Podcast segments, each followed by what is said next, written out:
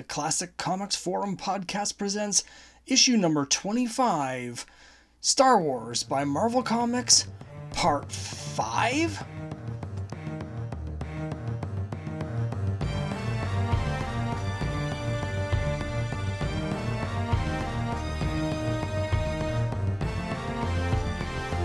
Welcome back to the Classic Comics Forum podcast. As always, I'm your host, Scott Harris King, and in this episode, the Confessor and I will continue our six part, that's right, it's now six part deep dive into Marvel's Star Wars. In the previous four episodes, we covered issues 1 through 80 as well as annuals 1 and 2 and supplemental material such as Pizzazz and the stories that were written exclusively for the UK audience in Star Wars Weekly.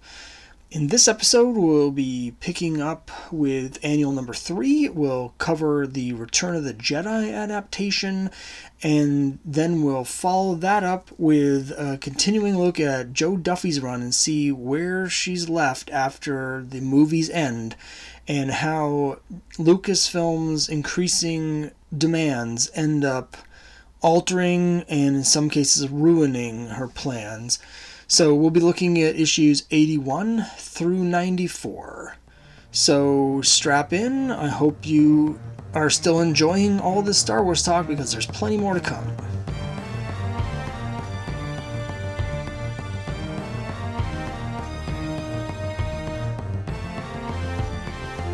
So let's talk about annual number three. I mean, there's not that much to say about. It. I don't really like it. I, th- I think, I think the problem with the Star Wars annuals is that they were, for the most part, were a real missed opportunity. The first one is great, but the second one is particularly bad, and the third one's a bit like that as well. Oh, it's Klaus uh, Janson, isn't it, who does the art on that? Uh, and so it's very sort of. I'm not a big fan of his art anyway, so it sort of looks kind of weird. I don't think it's one of Jo Duffy's best issues. Uh, no, I didn't really care for it either. Uh, just real quick for yeah, listeners yeah. who haven't read it, there's this group of, of rebels that we get to know that are sort of like, you know, if you ever wondered what the rest of the rebels are doing while the main characters are doing their thing, we get some of those people get spotlighted here because they kind of they want to become Jedi. They want to be trained by Luke and so they kind of get swept up in one of his adventures and you kind of see why those are background characters and not main characters because they basically get kind of chewed up. But, but one of them in particular really wants to become a Jedi, and Luke won't train him. And at the end, he sort of defects basically to the Empire at the end of the issue because he feels sort of personally let down by the leadership of the rebellion. Yeah, that's that's that's basically it. I mean, which in and of itself doesn't sound like a bad kind of you know story or a done in one kind of sort of annual issue, but it's just I don't know. It's really it's forgettable. Uh, like you were saying, you know, you don't remember it that well. There's loads of plot holes in it. Vader is resolutely out of character throughout most of it. And then I'm personally not that big a fan of the artwork um, of Klaus Janson. It's very forgettable. The only thing that makes it, I think, of any interest is that Duffy does follow up on it, and there's a there's a double size. We're going to talk about this because it's published in issue 92. There's basically a double size follow up story where we get these characters brought back, and and we'll talk about it when we get to 92 because I found that issue to be very jarring um, in a couple couple ways. But yeah, I mean, Duffy was obviously a fan of this, uh, you know, this whole thing and her characters enough to bring them back in a later issue. You know, uh, Flint is the guy, isn't he? He's the he's the guy who wants to sort of um, become a Jedi that Luke sort of turns his back on, and Vader essentially, you know, uh, turns up to take on his training instead. Uh, but I, I, just think if you compare it to the rest of the stuff, that you know, at this at this point in the run, you know, Duffy's really you know, to sort of use an American kind of baseball sort of uh, phrase, really knocking it out of the park, you know. And then she sort of throws this out, and I just, I, I don't think it holds up to what she was doing in the main series, really. I don't think it's anywhere near as good. No, I agree. So at the same time, uh, as you mentioned that this came out, we get the Return of the Jedi adaptation. Yes, I think maybe the the adaptation might have started actually before Annual Three hit the shelves, but certainly it, it was around the same time. Um, as I say, there was one month I think where there were three Star Wars issues because the the whole thing with the Return of the Jedi adaptation is that it was not unlike the previous two films. It was not adapted as part of the series. It was a sort of separate, standalone four issue miniseries. And as I understand it, the whole thinking behind that was, well, why don't we get two Star Wars comics on the on the stand every month instead of one? It was as simple as that. It was just an economic thing with the you know, obviously the hype uh, around Return of the Jedi when it came out. Yeah, it makes sense from an economic standpoint. I hmm. do mm. feel like it creatively, I kind of feel like it hurt the book. What I would say is what it did allow was um, Duffy to sort of write uh, a much much more sort of smooth ending. We we, we talked about like the um the, the Ellie, the issue number eighty Ellie, uh, and the whole end of the, the search for Tay Vanis arc and how that dovetailed into the events of Return of the Jedi so smoothly. Uh, and I think part of that was because essentially she was left alone to do that while Archie Goodwin and Al Williamson did the Return of the Jedi adaptation. So in some ways, I think it actually worked better than trying to sort of fit it into the actual, you know, normal, regular comic run. You know. Of course, we we talked about Goodwin and, and Williamson working together before they did the previous adaptation for Empire Strikes That's Back. Right. And, and Jedi is very, very. I mean, with me, you know, if it's Al Williamson, it's instantly great. I don't. You know, I'm, I'm completely blinded by Al, Al, Williamson. I find it very hard to be sort of uh, in any way subjective. I don't think it's as good as the Empire Strikes Back. I think the Empire Strikes Back adaptation is one of the greatest uh, uh movie adaptations ever. You know, uh, certainly within comics. I think you'd have to go a long way to find something better than that. Return of the Jedi is serviceable. There's a real hodgepodge of um. It sort of it starts off quite strong, but then in later issues there's a real hodgepodge of different artists that come in, and Al Williamson was at the was at this point also drawing the Star Wars newspaper strip, and uh, he, you know, he might have thought that he'd be able to manage doing both, but obviously it must have become apparent pretty quickly that he couldn't because certainly issues three and four of the four issue miniseries have a whole host of other artists that are you know all piling in to help him out.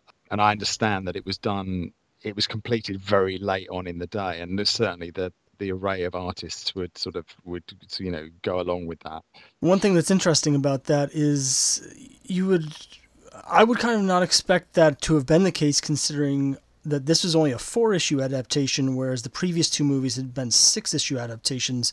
Did you see, from your perspective, like uh, a real difference in how the pacing and the the writing with only four issues to work with, as opposed to being able to flesh things out more with a six issue adaptation? Uh, yeah, even at the time, I remember feeling that it was a little bit rushed. And of course, there are there are there, there are key moments in the film that are really squandered. Um, the death of Jabba the Hutt is one that I've always thought is. I think it's handled in about two panels, and it's very sort of anticlimactic, uh, really. And of course, Jabba's such a big character, and even though we hadn't seen him, uh, although actually in the Marvel run we had, only he, you know, as we discussed earlier, he looked completely different. It's just sort of squandered. And most weirdly, of course, uh, Yoda's death is is not included at all. I mean, it just it's just it's like Yoda didn't die, and I don't know whether that is because they were running out of space and there was other stuff they needed to do. You would think that that's a pretty pivotal thing. My, my own feeling is is possibly just like the Wampa in in The Empire Strikes Back, and just like the giant space slug in The Empire Strikes Back, that Lucasfilm probably said they didn't want Marvel to put that in the adaptation for sort of fear of spoiling people. I mean, for me, like uh, like you say, it's Al Williamson and Archie Goodwin. It's competent. I did also feel like it lost something by being only four issues. Return of the Jedi was the first of the three movies that I got to see in the theater. When Empire came out, I was, I was seven when Empire came out, and my parents just at that point didn't bring me to see it. But by the time Return of the Jedi had come out, I think we had seen both Star Wars and Empire on television at that point. So Return of the Jedi, I remember it's the first movie I saw in the theater twice. I was 10 when it came out. So I have a lot of fond memories of the movie. Um, as I think mm. I've mentioned in the previous part of our conversation, I, unlike a lot of revisionist historians, uh, you know, as a kid, I thought the Ewoks were great. I love the Ewoks. The Ewoks are great. You know, this is one of my real big bugbears about uh, Star Wars fandom. Uh, you know, uh, the, the Ewoks to me, I mean, yeah, they work great when you're a kid, but they're fundamentally, you know, uh, an intrinsic Star Wars thing. You know, they are, you know, Star Wars is like modern mythology or whatever, and it's obviously based on a lot of ancient mythology. And I think it's in one of it might even be like the making of the of Return of the Jedi documentary that came out in '83. But Lucas actually describes the Ewoks as being, you know, essentially the magic little bunny on the side of the road that gives you the the magic potion that then you can go on and defeat the the, the evil witch with. You know, that's you know they, they, this whole thing all the way through all three films. There's this recurrent theme of uh, the human spirit or the you know the, the basic human spirit uh, triumphing over sort of you know technological adversity. Um, you see it in the first film, particularly with um, Luke in the Death Star trench. Yeah. He, t- you know, he turns off his targeting computer. R2 is destroyed, and so he's stripped of that help from his droid. And that's that. That's the whole thing. And really, this the idea of a of a primitive race like the Ewoks helping to overthrow this technologically superior adversary with you know the Empire, that is the the main underlying theme of Star Wars writ large. You know, so mm-hmm. obviously everyone has their own point of view, but you know, it's when people say that they don't like the Ewoks or they think they're rubbish. I just sort of think, I'm not sure you've really understood Star Wars. You know? Right. The idea of a of a group of primitives uh, overthrowing the Empire had, of course, been there since you know some of the really early drafts of, of the original film. And originally, it was meant to be um, Wookiees. It was meant to be the, the Wookiee planet, and the Wookiees were going to overthrow the um, the Empire uh, but as you said, by the time we got to this point in the story, the Wookiees had clearly been shown to be technologically advanced. I mean, Chewbacca um, even repairs C3PO, so uh, they couldn't really go with that original plan. Yeah, I, I don't think it's really a coincidence that the Ewoks kind of even look like Wookiees. They, they're kind of dwarf Wookiees, aren't they, really? so let's let's jump ahead to issue 81 there's a couple things i want to say overall about the jo duffy run um, and right. what I was trying to say was in terms of in terms of it being a creative issue for the series to have Return of the Jedi as a separate series instead of being adapted within the series is as you mentioned it does give Jo Duffy a chance to set things up in issues 79 and 80 in particular but I wonder if it would have also been useful to get even more time to continue things because I find that there's a lot of really good stuff following Return of the Jedi and a lot of really interesting ideas. But in general, I find that Jo Duffy's run is constantly being undermined and eventually ruined. Uh, this stream of fill in issues, it seems like she rarely gets more than two issues, sometimes three in a row, before she's interrupted by another fill in. They're just constantly coming in. Like after, you know, we get issues 81 and 82, but then there's fill ins in 83 and 84 she comes back for one issue, and then there's a fill in in 86 and a fill in in issue 89. And it's just, and she's trying to do these ongoing subplots and main plots, and yet, and then it'll just be totally derailed by these constant. I wonder if she had had this sort of like four month break where return where Goodwin was writing Return of the Jedi issues within Star Wars if that would have could have been avoided or if there was some other reason why these fill-ins if they were burning off inventory or if these fill-ins were being caused because as I think we're going to discuss in detail the further she gets into her run post return of the Jedi the more interference she's getting from Lucasfilm with the plots so I wonder if some of these fill-ins are because uh, the issues she the story she wants to tell she's suddenly got to rewrite, and now they've got to plug a hole because what she was going to do isn't ready to, to publish yet.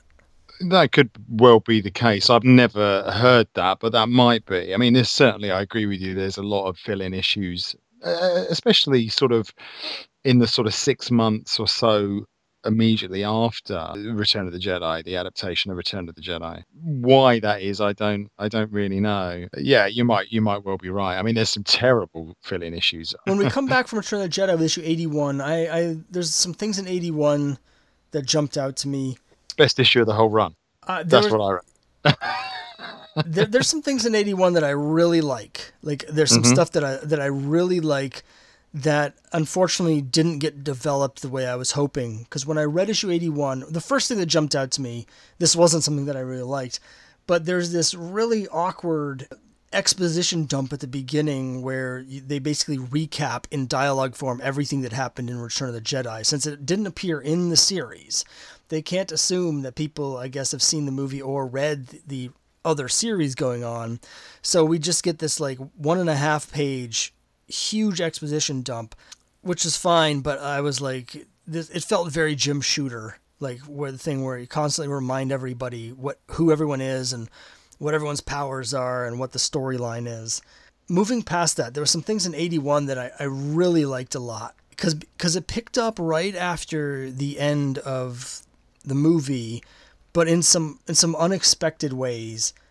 Uh, particularly, mm. we see right off the bat how little effect defeating the Emperor at the end of Return of the Jedi has. There's there's very little immediate effect because there's just so much entropy. Like the the the, the Empire's so big that maybe cutting off the head kills the snake, but the snake's body is so large that it takes a long time for the tail to realize it's dead.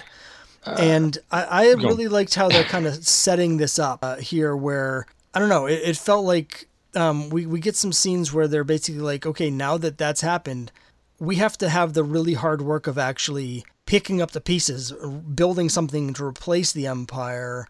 And that's not just going to happen. Like, we've got this is just the beginning. We've got so much work now that this has happened. And that I feel is like it's a step that a lot of stories never get to. You, it's just like, oh, they win, it's happily ever after. And in here, they win, and it's not heavily happily ever after, particularly because right. we get Han Solo, and I love this character bit um, where he basically just runs off. Like uh, you expect him and Leia after the events of of uh, Return of the Jedi to sort of, you know, get married and and you know live in their princess castle, but he's kind of like he just books it. Yeah, I mean, I uh, there's a couple of things. I mean, I could talk a lot about this issue, but uh, uh, first thing you were sort of saying about the the sort of big exposition sort of dump. I'm not sure I've ever really thought that. I mean, it opens in Ewok village, and it's clear that it's the night after the you know the the, the big celebration party at the end of um, at the end of Return of the Jedi. But the the overriding thing of it is that is that you know Han has no money and he he's just come out of carbon freeze and been swept up in the events of Return of the Jedi and now for the first time he's sort of catching his breath and really that's what the whole story is about isn't it the whole the whole because it's a done in one issue and the whole thing really is about how Han Solo, you know, deals with this pretty traumatic thing that's happened to him. You know, he's lost six months of his life. Uh, coupled with that, yes, absolutely, I think it begins in the next issue, doesn't it? In in eighty two, where they talk about this alliance of free planets, and I agree. I think that's I think that's brilliant. Um, that the that Duffy would, you know, essentially grab the bull by the horns and start to deal with these probably fairly sort of difficult kind of you know questions because this is her thing. You know, the, the the arc has finished, hasn't it? Let's be honest. The three film arc has finished, and now she's got to find somewhere else to go with that. Uh, and I think that's very ambitious of her to sort of basically dive straight into this you know the alliance basically trying to form this alliance of, of, of free planet. I was really excited in this issue that that Jo Duffy brought back Boba Fett, and oh, yeah. because of course I love Boba Fett, and as a mm-hmm. kid, I spent so much time fan wanking as a child how Boba Fett could have survived the Sarlacc. So when I saw that the first thing she does is to bring back Boba Fett, I was so excited. But then she just offs him again at the end, uh, sort of doubles down on the joke of him falling in the pit, and that was that was a bit of a disappointment for me.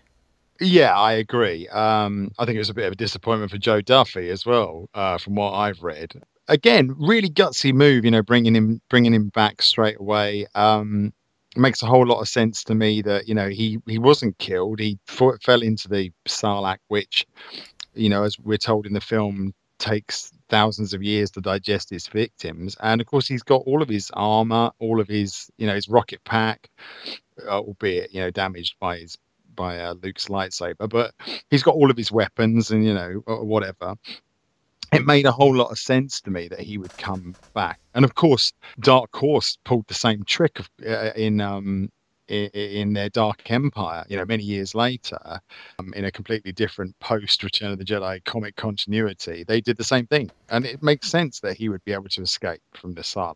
But of course, Lucasfilm had said, well, look, you know, they'd given very strict instructions that Boba Fett was completely off limits.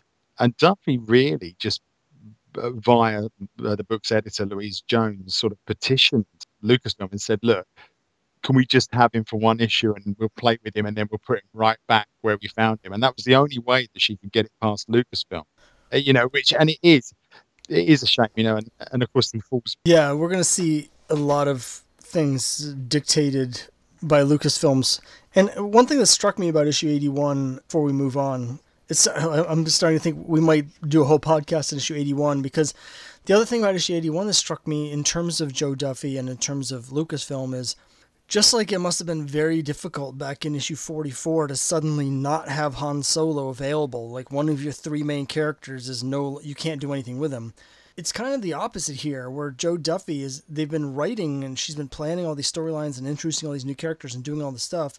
And all of a sudden, you have a new, like a main character of the series is just dropped in, and now you've got to accommodate all these stories about Han Solo. It seems like, to me, it feels now she had to have assumed that this was going to happen, I guess. People assumed Han Solo would be coming back and survive the movie, but uh, it just seems like a really difficult and interesting creative challenge to basically be told, okay, here's a, a character that you now have to fit in your stories, and he has to be one of the main characters in the series going forward. Yeah, I mean, I guess the other way of looking at it is that she was probably, you know, over the moon that he was that he was back and she was able to play with Han Solo again. And again, I think you know she does it very very well in this first issue. It's a very deep issue. You know, it's um you know you're essentially seeing Han dealing with the sort of post traumatic stress of, of, of what happened to him in the Empire Strikes Back and his standing. You know, now that there's no Empire, is he going to carry on with the rebellion? Is he going to go back to smuggling? She really got the jump by several decades on mm. on the Force Awakens because what the way they portray Han and and how specifically he sort of changed after the end of Return of the Jedi is very similar to what we see here in issue 81. Yeah, absolutely. I think she's got it she's got it bang on and it's you know and there's so much in this issue. You know, you get you know there's there's really poignant moments there's lot there's action there's comedy. Yeah it's, it's really uh, an excellent start to the post return of the jedi series. Um, but since we we don't want to do an entire podcast just on issue 81 even though i threatened that we would uh, let's let's move ahead. Okay so uh, issue 82 we a few things happen in issue 82 that are important the big one for me is that we have this situation where they acknowledge that it's not going to be as simple as just you know we win and we all live happily ever after. They have to create that happily ever after by creating a new stable government so that you know nature abhors a vacuum. They don't they want to make sure that the you know evil forces don't just come in to take the place of the empire. They want to build something new. And so they send out our heroes to visit the different planets to convince them to send representatives into this new Congress that's going to create this new alliance. So we got Luke going to uh, back to Iskalon, and he uh, his mission is a, is a complete failure um, because they they don't want to have anything to do with any outside planets now. But he does run into Dani and Rik and Chihdo and because uh, they're trying to loot the planet. And at the end, we get a surprising development where Kiro, uh, who we who we met on the previous visit to As- uh, Iskalon, decides to leave the planet and join uh, Luke on his travel. And he gets this uh, basically the spacesuit that's sort of got a water in it so he can breathe. And it looks just like samurai armor because, of course, it does he's part of the, the, the have this thing as like part of the school, but Kiro clearly right from appearance doesn't. Yeah, it's not explained in the story why they have this. These the fish people have a school mentality, but Kiro is a, a clear individual outside of that. He thinks very differently from everyone else. He's not subject to what the school is thinking. Um, so they tend to whatever the school is thinking, they just go along. But he he consistently bucks what they the the school mentality and does his own thing. There's no in story explanation for that. My fan wanking is that we're gonna find out in in the next Kiro storyline that he's actually force sensitive, and so my my assumption is that he thinks differently from everyone else because he's connected to the force. Yeah, which is which is a good theory. I I not thought of that myself, but uh, that would make sense. I don't think that's even offered out as a reason within the within the comics. But yeah, that's as good a, an explanation as any as any because, as you rightly say, Kiro is is is very different. Um, I think the thing with this issue is that it's important because it's the first one where they really start with this idea of you know organizing this alliance of free planets that's now going to you know essentially take the place of of of the empire. And one thing i was going to was going to say was that there are some people who sort of have a problem with the way that the marvel comic dealt with with the sort of the, the fall of the empire and they sort of felt that you know it was all over too too sort of quickly but actually within the Marvel continuity, uh, I think it's Mon Mothma who uh, I can't remember exactly which issue, but later on in the run, she actually says and makes it plain that, that after the destruction of the second Death Star at the Battle of Endor, the surviving Imperial leaders essentially capitulated. And you had made the point that this is it's not that far fetched. There's some Star Wars fans that that feel like um, the idea of the empire just giving up like that simply because the emperor is dead is, is far fetched. But there are some historical parallels to that. Uh, you know, World War II being a big one where we see, you know, the death of Hitler immediately followed by his uh, successor in within Germany opening immediate negotiations with the Allies to surrender. Yeah, that's right. I mean, Hitler's death really at the end of World War II is a perfect example of a, of a sort of a, a similar real world situation or scenario. So I don't really think that it's that far fetched. I mean, uh, for one thing, there were a lot more Imperial ships and Imperial troops at the Battle of Endor than we ever saw in, in the film, you know, in Return of the Jedi. Uh, Emperor Palpatine himself says that there's a legion of his finest troops on Endor. Um, now, a legion of troops is normally 10,000 soldiers, and there's no way that we saw Ewoks doing that with 10,000 stormtroopers, but they were they were clearly there because we're told that. Likewise, with the uh, Imperial fleet, I, I, think it's the uh, Return of the Jedi novelization that that says that the the ships that are there are the cream, the absolute cream of the Imperial Navy, and again, they're all destroyed as well. So basically, the idea is that the the uh, Imperial war machine is essentially rudderless after the loss of, of, of the Emperor and Darth Vader, and also this you know this gigantic battle station, the second Death Star. As you say, there's more there's more resources being lost by the Empire than we necessarily are aware of or have a context for. I, to me, the amount of resources it would take to build a Death Star to begin with, but then a second Death Star, I feel like they're kind of putting all their eggs in one basket. The metaphor that I that I used earlier was that uh, it was kind of like they're building, they're trying to build the A bomb. They're put, you know, but in this case, the the rebellion stops them before they're able to finish building it. All their resources are tied up here, and once they're destroyed, then the people that are sort of left, they don't really have either the will or the ability to continue fighting. Yeah, absolutely. And um, let's not forget that the second Death Star is is much much bigger than the first Death Star, so it had much much larger crew and much much more capacity for storing ships and things like that. All of which were lost when it was destroyed. So yeah, I mean, I understand why some people don't like it, and some of the, you know, like the sort of dark horse continuity in some of the novels really ran with this idea that that there was lots of the empire left, and in fact, the the, the sequel trilogy, to an extent, has has run with that. That actually there was a lot of this, you know, that, that, that then coalesced into the first order, I think they're called, aren't they?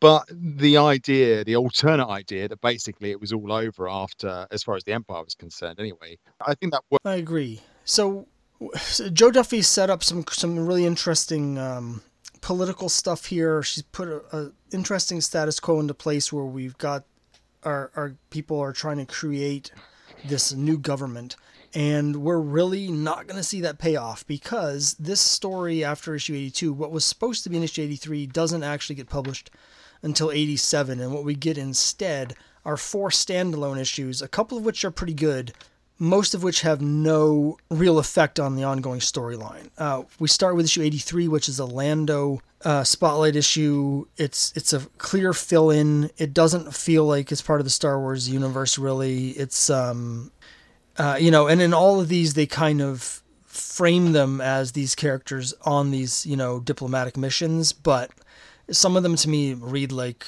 like inventory stories that were sort of just tweaked to fill that and uh, to me there's really nothing 83 is okay but there's nothing really interesting about it. It's completely you know uh, inconsequential in the largest sort of scheme of things. I think it's quite an enjoyable issue. I think i said earlier i'm not sure that this was a, an inventory story as such. It's clearly a fill-in issue but it's it was drawn by Bob McLeod, and he was on the strength of this one issue. He was offered the job of regular penciler, uh, and that's why you get a few a few of the subsequent issues are also penciled by him. But ultimately, he didn't uh, he he didn't go. He, he, didn't stick with it. Apparently, he was not keen on uh, Tom Palmer's inking actually. So then we've got issue 84 which to me is similar to 83 and it's a one-off it's a it's a fun enough story doesn't really advance anything uh, in this case, it's Han Solo who is visiting a planet and has a, an adventure that involves, you know, the government, the local government, and whatever. Um, to me, it just, you know, it's fine. There was a bit of a jarring uh, thing at the end where um, there's like a sexy lady that ends up leaving with him on the Millennium Falcon, and she's kissing him, and he's flirting with her.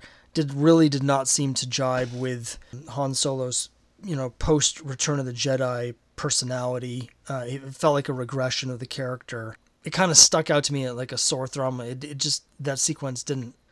It just didn't make sense based on what we know of him and Leia from the movie. Uh, I agree. I you know, but I, I I think overall it's a pretty it's an above average issue. I think it's quite an enjoyable sort of done in one. I, I hate the sort of main uh, villain, which is this sort of feline, sort of cat like alien that has this name which is like and and, and I, if I remember the um the name, I mean, it's a rubbish name, but it also has like the the exclamation mark as part of it. It's a constituent part of the name.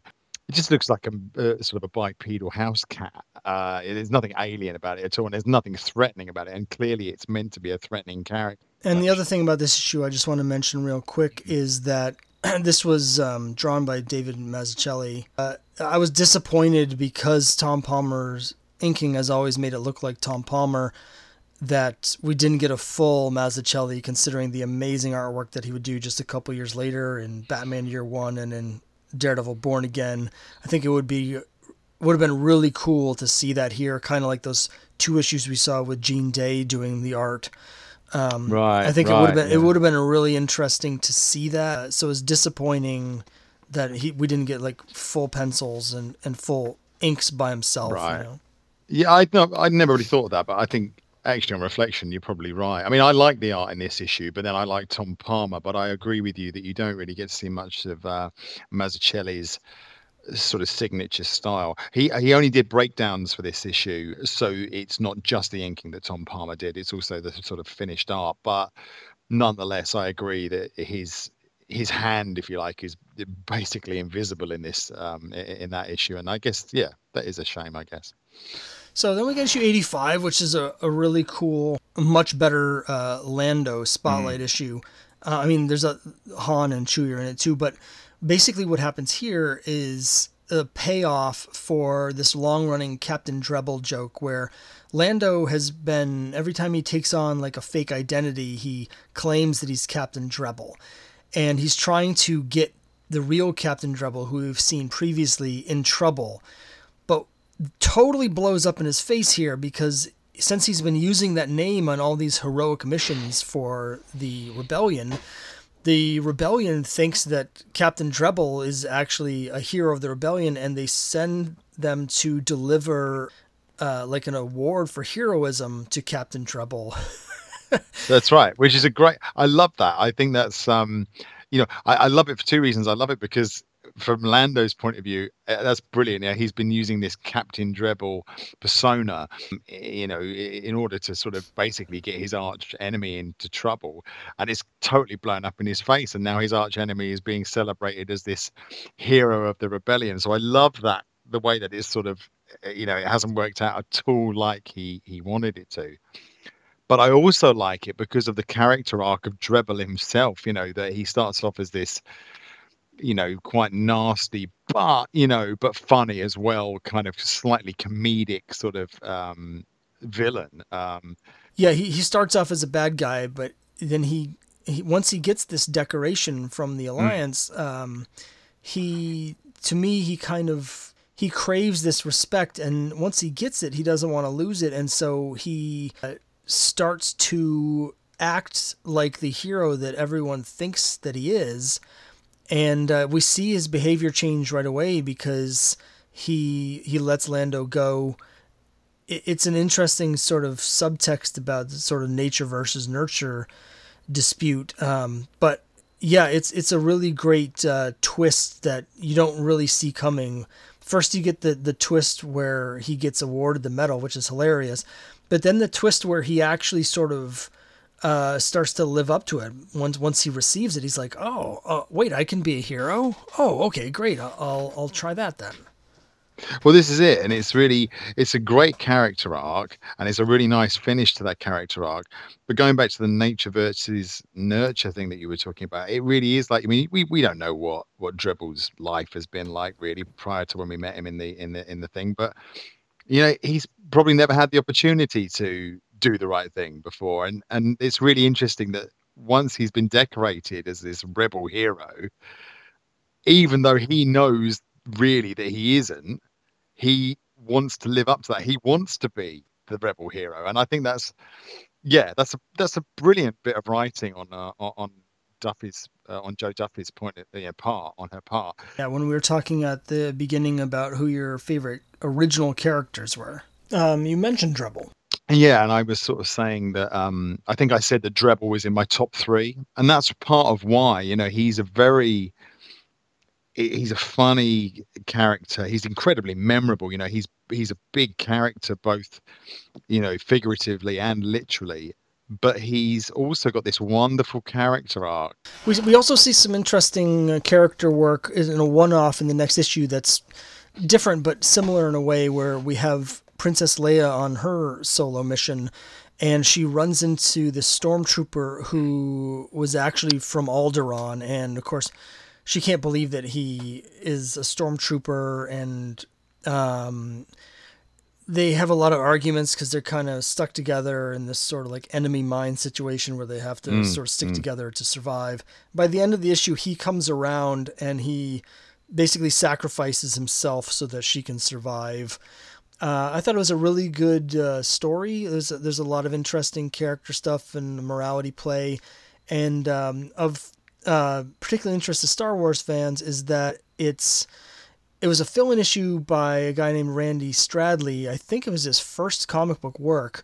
Um, just a couple years later, he co-founded Dark Horse Comics and later became the senior editor of their Star Wars line and served in that position for over a decade before Marvel got the rights back. So it's kind of a, it's a good story, but it's also kind of a key issue in terms of Star Wars comic lore for that reason.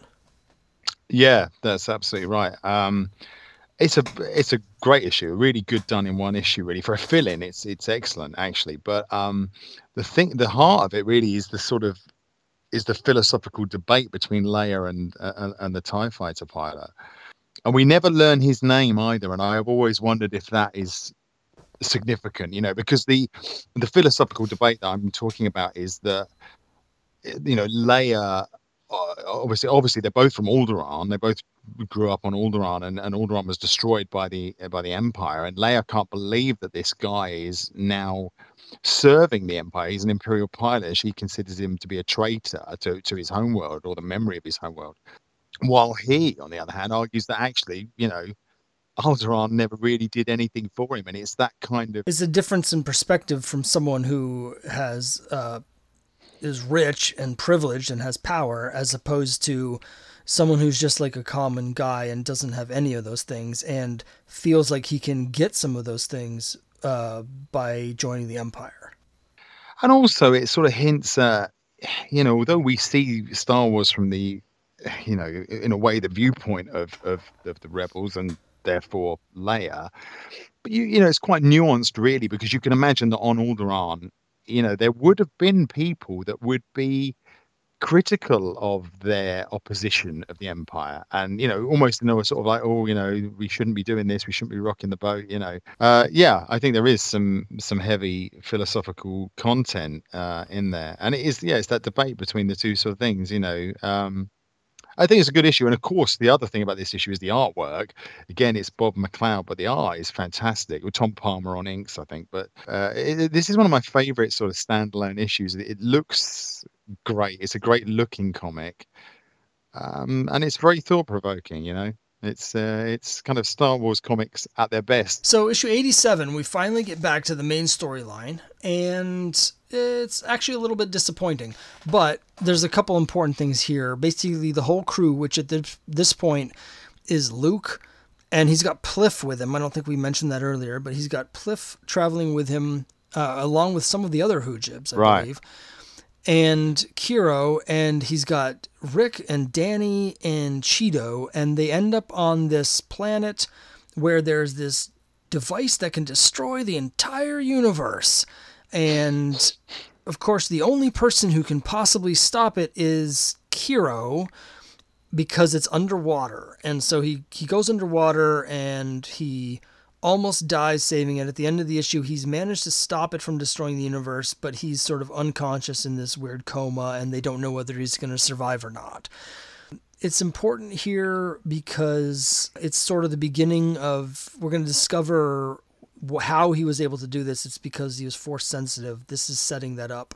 It sets up a lot of things, but none of them very well because it, makes him really seem like a Mary Sue character where in order to show just how awesome he is, she's created this absolutely ridiculous device thing that can destroy the entire universe and she's made it function in such a way that only Kiro can stop it because he can breathe underwater. It it was kind of goofy.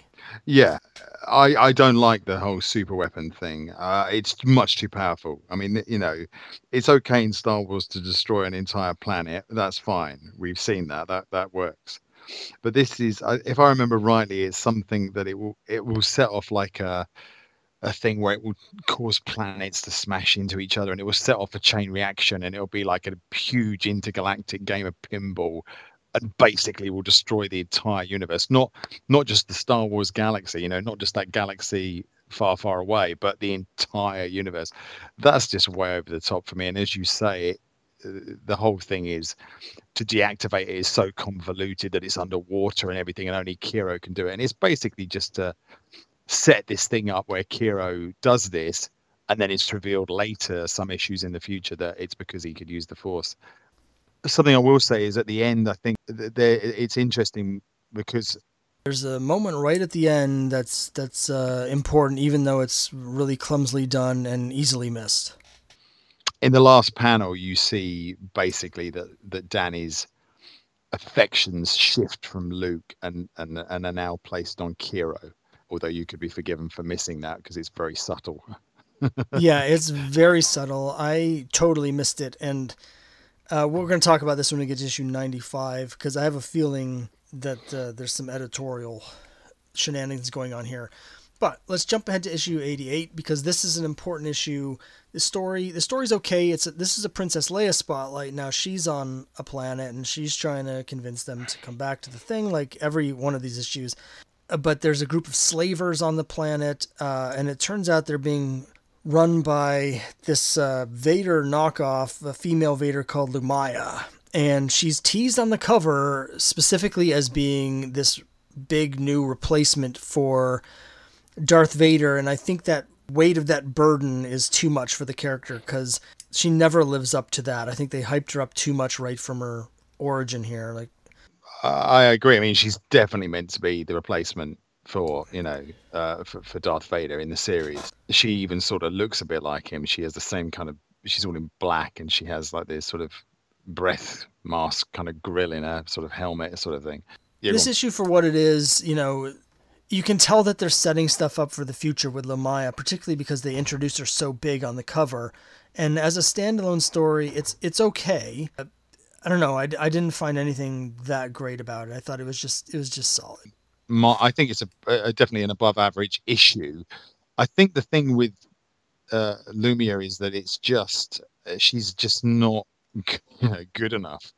She's there's no way she's gonna sort of replace uh, Darth Vader. At the time when this came out, I remember reading it at the you know when it was published over here in Return of the Jedi Weekly, and I remember thinking, "Oh right, yeah, great. You know, this is this is a great character. She and she is memorable, very memorable. Not least because she's clearly being set up as the sort of successor, if you like. Yeah, I think I think her promise as a top draw, as, as a sort of a, a, proper sort of top draw villain, you know, goes largely unfulfilled in, in in the Marvel run. Of course, she's one of these characters from the Marvel run that was also used in the Dark Horse run and, and in some of the novels. She's one of these weird characters that people obviously liked, and she was carried on over. But anyway, that's uh, that's another discussion. That's another podcast.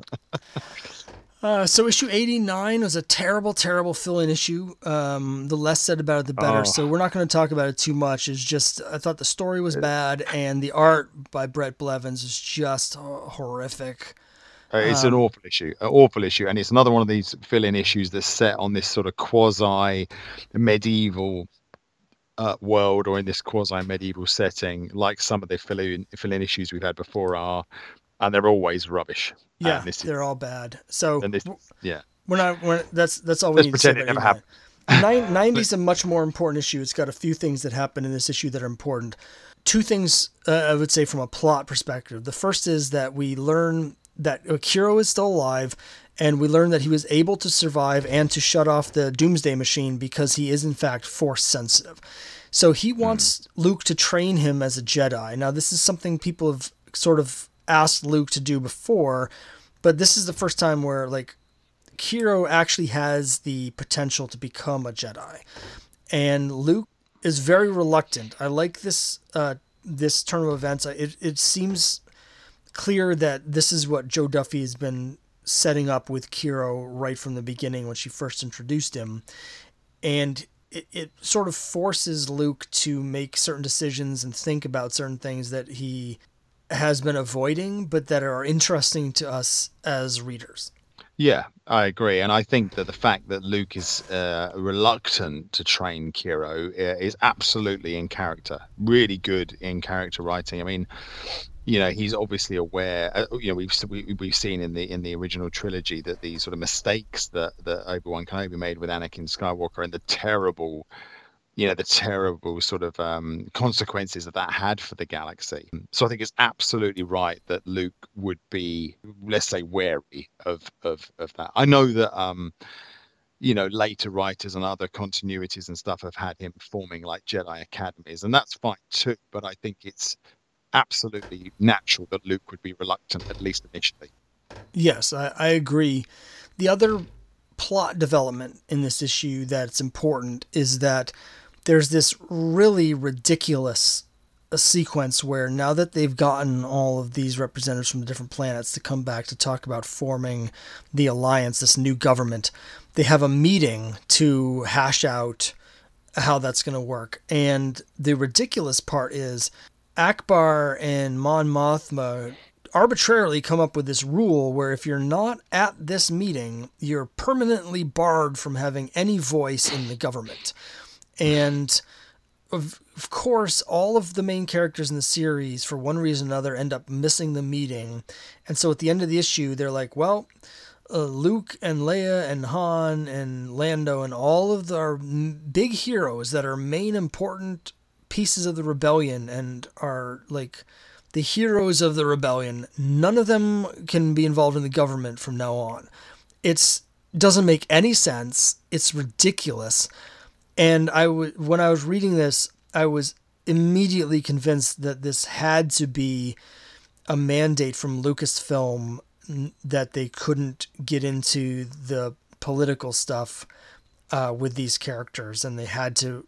She had to go a different direction with the story. You might well be right. Um, it certainly makes sense. Yeah, it's it's absolutely ridiculous. The fact that you know these are not only are these characters actually have proper military ranks like you know general solo commander skywalker etc but they they are rebellion figureheads the fact that they're such important people is the entire reason that they were sent out on these recruiting missions to begin with yeah you know the idea that they would suddenly be excluded just because they hadn't turned up to a meeting i mean that's just uh, i mean yeah it's ridiculous is exactly the word that i would use so the other thing that happens in this issue is not really uh, plot wise is that Luke and Leia have an interesting conversation where they basically decide they don't want anybody to know that Darth Vader was their father. They've decided to uh, keep that uh, secret, and in the in the story, it's because they they're worried about how everyone will react and how everyone will treat them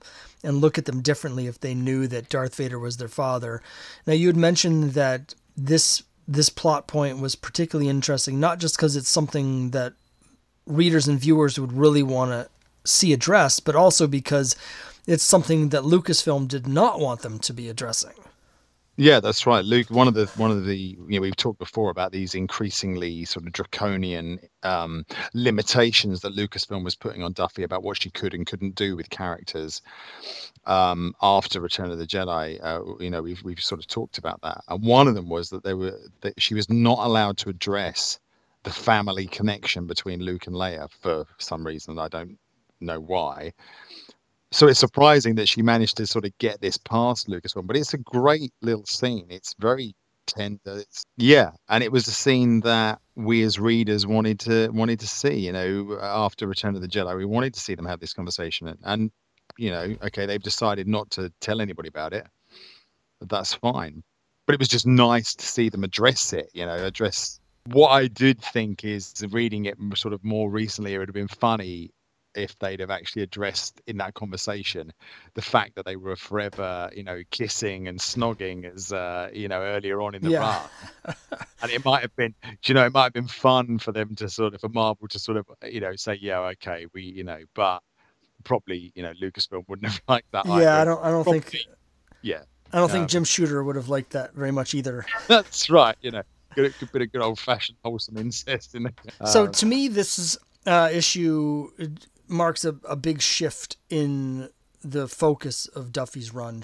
She was setting up all this political intrigue, and then in this issue, all of a sudden, they're like, nope, we can't do any of that. Issue 91, uh, the next issue, we see the first inklings of where she's going to shift her focus to. Um, going forward, as we'll see, the main characters become less and less the main characters, and the supporting cast that Jo Duffy builds up becomes more and more central to the story. Be- I think in direct response to all the different restrictions that she was having with the main characters. Issue 91, there's just a hint of that. The, the main part is really interesting because they go to Chewbacca's homeworld, Kashyyyk, and it turns out that a bunch of the Wookiees have been enslaved um, with by the Slaver group, similar to what we saw with Lumiya in issue 88. But this group is being run by this guy named Knife, and Knife is going to turn out to be a very important character because there, there's really no hint of it here. But it turns out he's the leader of a group called the Nagai, who are from a different galaxy outside of the Star Wars galaxy, and they've sort of arrived here and are doing dastardly things yeah, I mean, this issue is really sort of the very beginning of the of the Nagai invasion. I think it's interesting, well, and also very cool that we're we're on the planet Kashyyyk. We had sort of seen a flashback uh, in the in the comics in Star Wars Weekly, some of the um, British strips to them showing Chewbacca on on on Kashyyyk, but um, of course, this was the planet that was featured in the infamous Star Wars Holiday Special back in in in, in 1978. Yeah, it was interesting to me. I was surprised that they brought the continuity from the holiday special into the comics. Um, but of course, at this point in you know, in uh, 1984, it probably didn't have quite the same reputation as being the most ridiculous thing of all time because you know at the time this comic is coming out lucasfilm is still putting out these holiday specials it's just now they're about the ewoks uh, so it it probably made more sense at the time than it does in retrospect um, and, and it's cool to see them there but it's a little bit jarring now to read it and see certain characters and plot elements from the holiday special acknowledged uh, when Lucasfilm and Star Wars fans have spent so long trying to forget that ever existed. Yeah, I mean, I think it's probably just because these. I mean, I imagine in, in the US, the Star Wars Holiday Special was at this point still sort of semi fondly remembered. You know, um, we never got the holiday special over here in the UK. It was a th- obviously it's a Thanksgiving um, special, and of course, you know, Thanksgiving doesn't mean anything over here, so we we never got it at all. But um, but still, you know, I'd heard of Kashyyyk, I'd read about it. So it was great in the comic to be sort of going there. Uh, yeah, the most important thing about this issue is is is the Nagai invasion. It's the start of that sort of thing, and you have this Nagai warrior um, named Knife. The thing I will I will say about about Knife is that and the Nagai is that they're very influenced by Japanese um, manga and anime, which uh, Jo Duffy was a huge fan of. The Nagai themselves are named after a Japanese manga artist called Go Nagai who was the creator of. Uh, have you have you heard of Cutie Honey? The Cutie Honey. Yes, I, I, haven't I haven't seen it or read it, but I, am familiar with what it is. No, I, yeah, likewise, I've heard of it. But anyway, apparently Go Nagai created that, and that is why she she was obviously a fan of his of his art. Uh, and I think we're going to see more and more manga and anime influences in the book. Akira previously has a very you know manga look to him, which we've discussed, yes. but uh, there's going to be not just the design of the characters, but certain storyline plot elements and story elements that we're going to see, particularly from my perspective, the relationship. I'm jumping ahead, but between Dani and Den, that feels very much like a an anime plot line. I mean, she was a big fan of that, and she brought that into this sort of mainstream American comic, which you know, I think I'm right in saying that uh, certainly in the UK at that time, you know, manga and anime were pretty much unknown. Um, so she was quite sort of forward thinking in that way at the time, you know. Yeah, uh, it's uh, manga.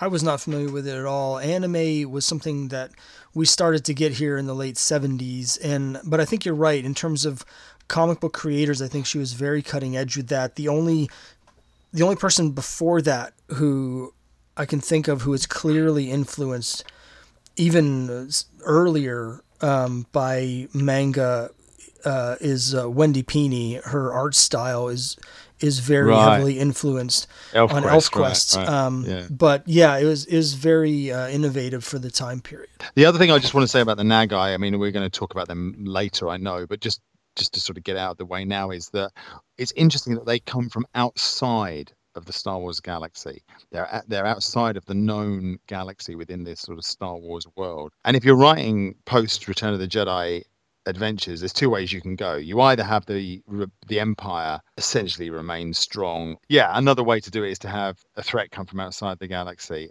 You know, neither are, neither are that great. I think that coming from uh, having a threat come from outside the Star Wars galaxy is the lesser of two evils. The problem with having the Empire rise up again, as we've seen in the sequel trilogy, is that it somewhat devalues or undermines the heroism and the sacrifices that we saw in the in the original trilogy. Yeah, I agree. Like it, it doesn't appear that they accomplished anything at all. Right, exactly. So it makes you sort of think, what was it for? All right, so let's let's move on to issue 92. 92 is a direct sequel to annual number three. What I find interesting here is it's a double sized issue. It's got a, a really cool uh, cover. Part of me wondered upon reading this because it seemed kind of random to have this giant double sized story here. I kind of wondered if this was actually originally intended to be a Star Wars annual number four, and they just decided to put I, it in the regular yeah. series because I think so. sales were down so. at this point. Yes, I, I think that's probably uh, in, in, entirely right. I've always assumed that this was initially intended to appear in a you know in a never to be published Star Wars annual number four. You know, uh, to me, like one thing that stood out to me is that as I mentioned with issue eighty one, we get this introduction where we they fill you in on everything that happened in case you missed Return of the Jedi. It's a very very typical of shooter Marvel. The idea was any issue could be someone's first issue, so we got to make sure they know what's happening. Which I, I had, think is a good. I think that's a good good way to write comics. To a I point. agree. To a point. I had no idea what the hell was happening in this issue because I had not read annual number three, and everything that happens in here really only makes sense if you've already read Annual 3 because it brings back all the characters from Annual 3 and we go back we find they meet up again with the guy who had switched sides because Luke wouldn't teach him and he's turned into a villain but his buddy who is still uh, in the alliance now basically talks him out of being an asshole. That's basically the plot. The there's a little bit of, of interesting character stuff with Luke because he realizes that the decisions that he made kind of screwed up everybody else. I feel like Luke realized he was being a little bit selfish by not teaching people. Um, and we're going to see that play out a bit a little bit later when he finally decides to give Kiro some instruction. But other than that, like this issue didn't do anything for me, and I was totally confused as to why I should care about any of these random people that just showed up. Yeah, I think we sort of talked about this earlier. That I think that Jo Duffy thought a lot more of these characters that, or this storyline than than perhaps readers did. But I think it's better than Annual Three. I think it's a better story. You know, it, it, it's a nice conclusion to that to that whole sort of arc. You know, again, it offers some sort of interesting glimpses of Luke's attitude towards training other people. You're taking people on and training sort of Jedi. You know, ties in with the whole uh, Kiro thing that we'd seen. It's a bit forgettable though. It's not, you know, it's not a, it's not an issue that's particularly imprinted on my memory at all. You know, this was something that uh, I felt like it would have had far more impact if these characters had been developed over a long period of time. 93 for me is it's another sort of one-off story. I actually thought the story in 93 was really interesting. The short version is Luke and the, the gang end up going to this planet where there are these two factions that are fighting against each other and the people that they're trying to help are on the alliance, but they don't realize that the empire has been destroyed because they're like, well, we're still getting attacked by the empire. And when they go there, it basically turns out that there's two groups that both think they're the alliance, and there's uh, this guy who's playing them against each other by making them each think that the other group is part of the empire. So they're fighting against each other for absolutely no reason. They they are the same, but they think they're different, so they're killing each other. There's, I mean, the way I put it, it seems like a kind of heavy handed uh, morality play, but I kind of like this issue. I thought it was pretty good. I don't know whether I'd go so far as pretty good. To me, it's it's it's just kind of mediocre. It's not terrible. It's not bad. It's not, you know, but it's again with this one it's one of those ones i find it quite hard to remember then it's not particularly memorable and, and again this is this is what we're beginning to see now by this point in the run that you know Jo Duffy's earlier stuff was really memorable. As we're getting farther along, the stories are becoming sort of more forgettable, and I wonder how much that has to do. I don't want to blame everything on Lucasfilm for interference, but I, I do wonder how much of her creative willpower was being sapped by their constant uh, nagging. Yeah, I think that I think that's a fair comment, and I think also the fact that you're getting to the point now where the you know a lot of ancillary characters are coming in and sort of pushing the main cast out of the picture a little bit. Uh, you know, and ultimately we want to read about Han, Luke, and Leia, don't we? And if they're sort of reduced to being almost co-stars in their own book, obviously that's going to have a, an effect on the quality of the uh, of the comics. You know. Yeah. So 94, let's jump to 94 because I know we both have things to say about issue 94. One of the things it's it's basically a spotlight issue on the Ewoks and these guys we saw much earlier in the run where as children they're kind of these fluffy little uh, tykes who are intelligent and can talk. But when they reach maturity, they turn into these gigantic, uh, raging, mindless beasts and so this issue is kind of a battle between the Ewoks and Lahsbees, I think. The, the Lahsbees, yeah. Anyway, it's a fight between them. It's like these two cute little fluffy races, and they have this humorous little fight. And um, you know, whatever. I, I didn't think the issue was particularly interesting or that fight. Like it's it's it's supposed it's to be com- funny, but it's yeah, but not. it's not. Yeah, yeah. Um, but absolutely. If, if I remember correctly, this also is the introduction to an exciting new hilarious joke race to join those two, and it's the the Hiromi. I had a feeling this is what you wanted to talk about with this issue. Um, well, there's two things about this issue, really. Yeah, there's the Hiromi, um, specifically the character of Heerog. I mean, they're just rubbish. Interestingly, uh, we were talking about Duffy's um, Japanese influence or the influence of Japanese um, culture and uh, manga on, on Duffy. Um, the Hiromi are named after the Japanese singer Hiromi Go. So again, there's another another little sort of nod uh, to, to that sort of thing. Heerog uh, is really my least favorite character of the entire run. I mean, just rubbish. You know, he looks rubbish as do the rest of his race. They're kind of like these, um, like these bug people. They're like yeah. fat bug people. But they're not. Fat's not the right word. They have a, like a big midsection, but skinny little legs and skinny little arms and, and goofy heads. Yeah, I mean, they just look rubbish. I mean, it's like something that a kid's made up. You know, the design. They just they're vaguely sort of insectoid, as you say. But uh, but then just... they, they also wear berets. Am I right about that? Yeah, yeah, yeah, yeah, yeah. Oh, they're just terrible. And and and Duffy obviously thinks that they're really funny, and they're not. That's that's one of the even that's an even bigger problem. They're, they're just annoying. But on top of all of that, of course, this issue sees the introduction of um, Cynthia Martin, yeah, Cynthia Martin takes over as the new artist. So you know, it's not a, it's not an auspicious debut since she starts off with this design for the Hiromi. I mean, I'm I'm going to say right up front now, I'm not a fan of Cynthia Martin in any way. So even as a kid, I couldn't stand I couldn't stand Cynthia Martin. I really don't like her art. Uh, when these issues came out, I remember thinking, "What the hell is this?" You know, who what you know. I know I moan about Carmine Infantino, but but crikey, you know, Cynthia Martin makes you sort of long for the glory days of him. well, okay, so I have a very different view of Cynthia Martin. I want to talk more about Cynthia Martin really next issue because in this issue, it's an interesting transition issue for me because we do get the first issue with Cynthia Martin as the penciler, but this is also the last issue with Tom Palmer on inks.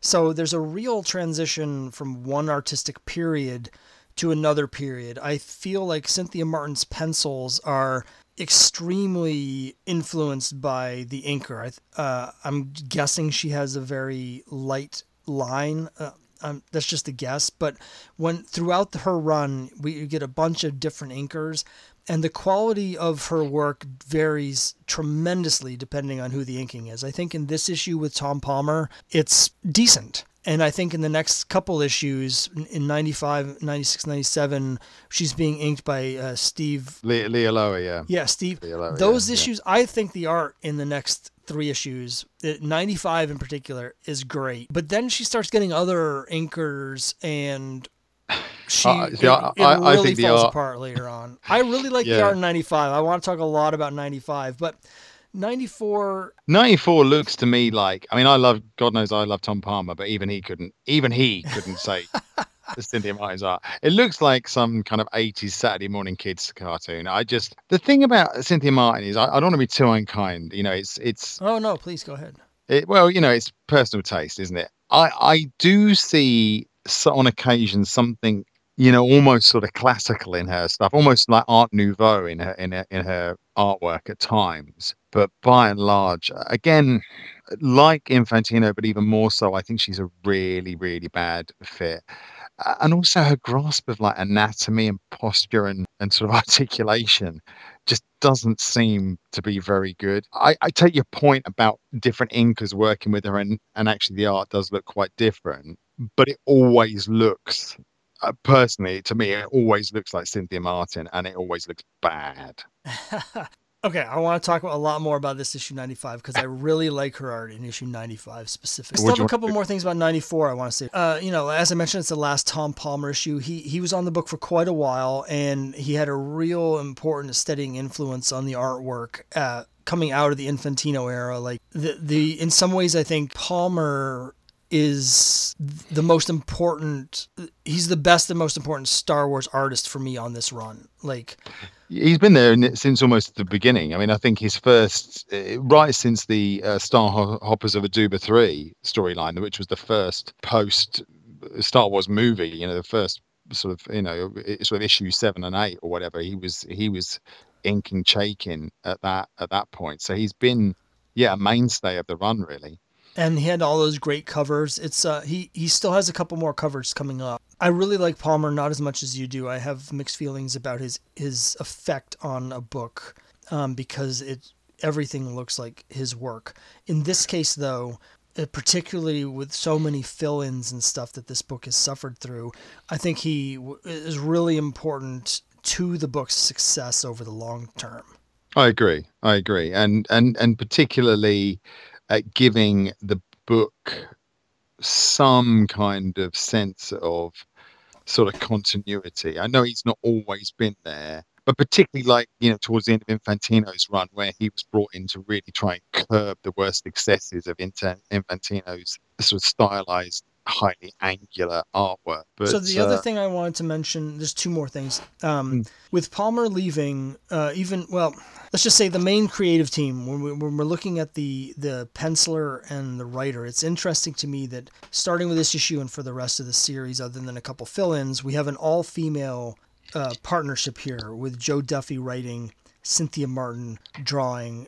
Kind of important though, in a way, and it, and it was it was I've seen that mentioned in comic book articles that are nothing to do with Star Wars. They mentioned the Star Wars run because of that. You know, that there was a period there when it was, yeah, almost like a sort of a, a female run show, you know, and that, so that is kind of important, you know. It's important. I think it's what I think is important about it is simply that even though I know you don't like Martin's artwork, I do think it fit in certain stylistic ways what Jo Duffy wanted to do. I feel like Martin has a certain design aesthetic, uh, certain angularity that um, works with some of the manga influences, particularly with the design of the of the Nagai.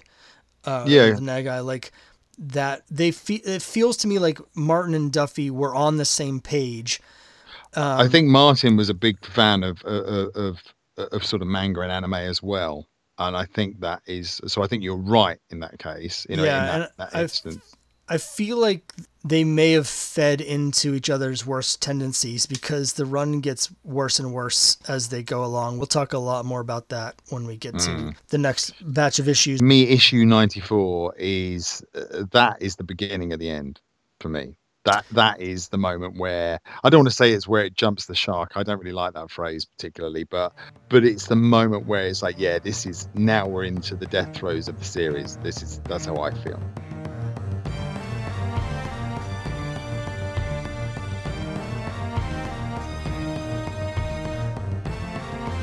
That's it for this episode of the Classic Comics Forum podcast. As always, I'm your host, Scott Harris King. I want to thank my guests, The Confessor. I would like to thank you all for listening. And next time, we're finally going to wrap up this epic six part discussion of Marvel Star Wars. We'll start with the great storyline in issues 95 through 97 with the return of Lumiya and the shocking reveal of her true identity. Confessor and I will continue our knockdown drag out fight over the pencils of Cynthia Martin. And then we'll all watch in abject horror as the series crashes and burns like the Hindenburg, only with no survivors. So, next episode, we'll be discussing Star Wars by Marvel numbers 95 through 107. We'll also do a quick wrap up of the series as a whole. Until then, as always, you can visit us online at classiccomics.org to join the conversation.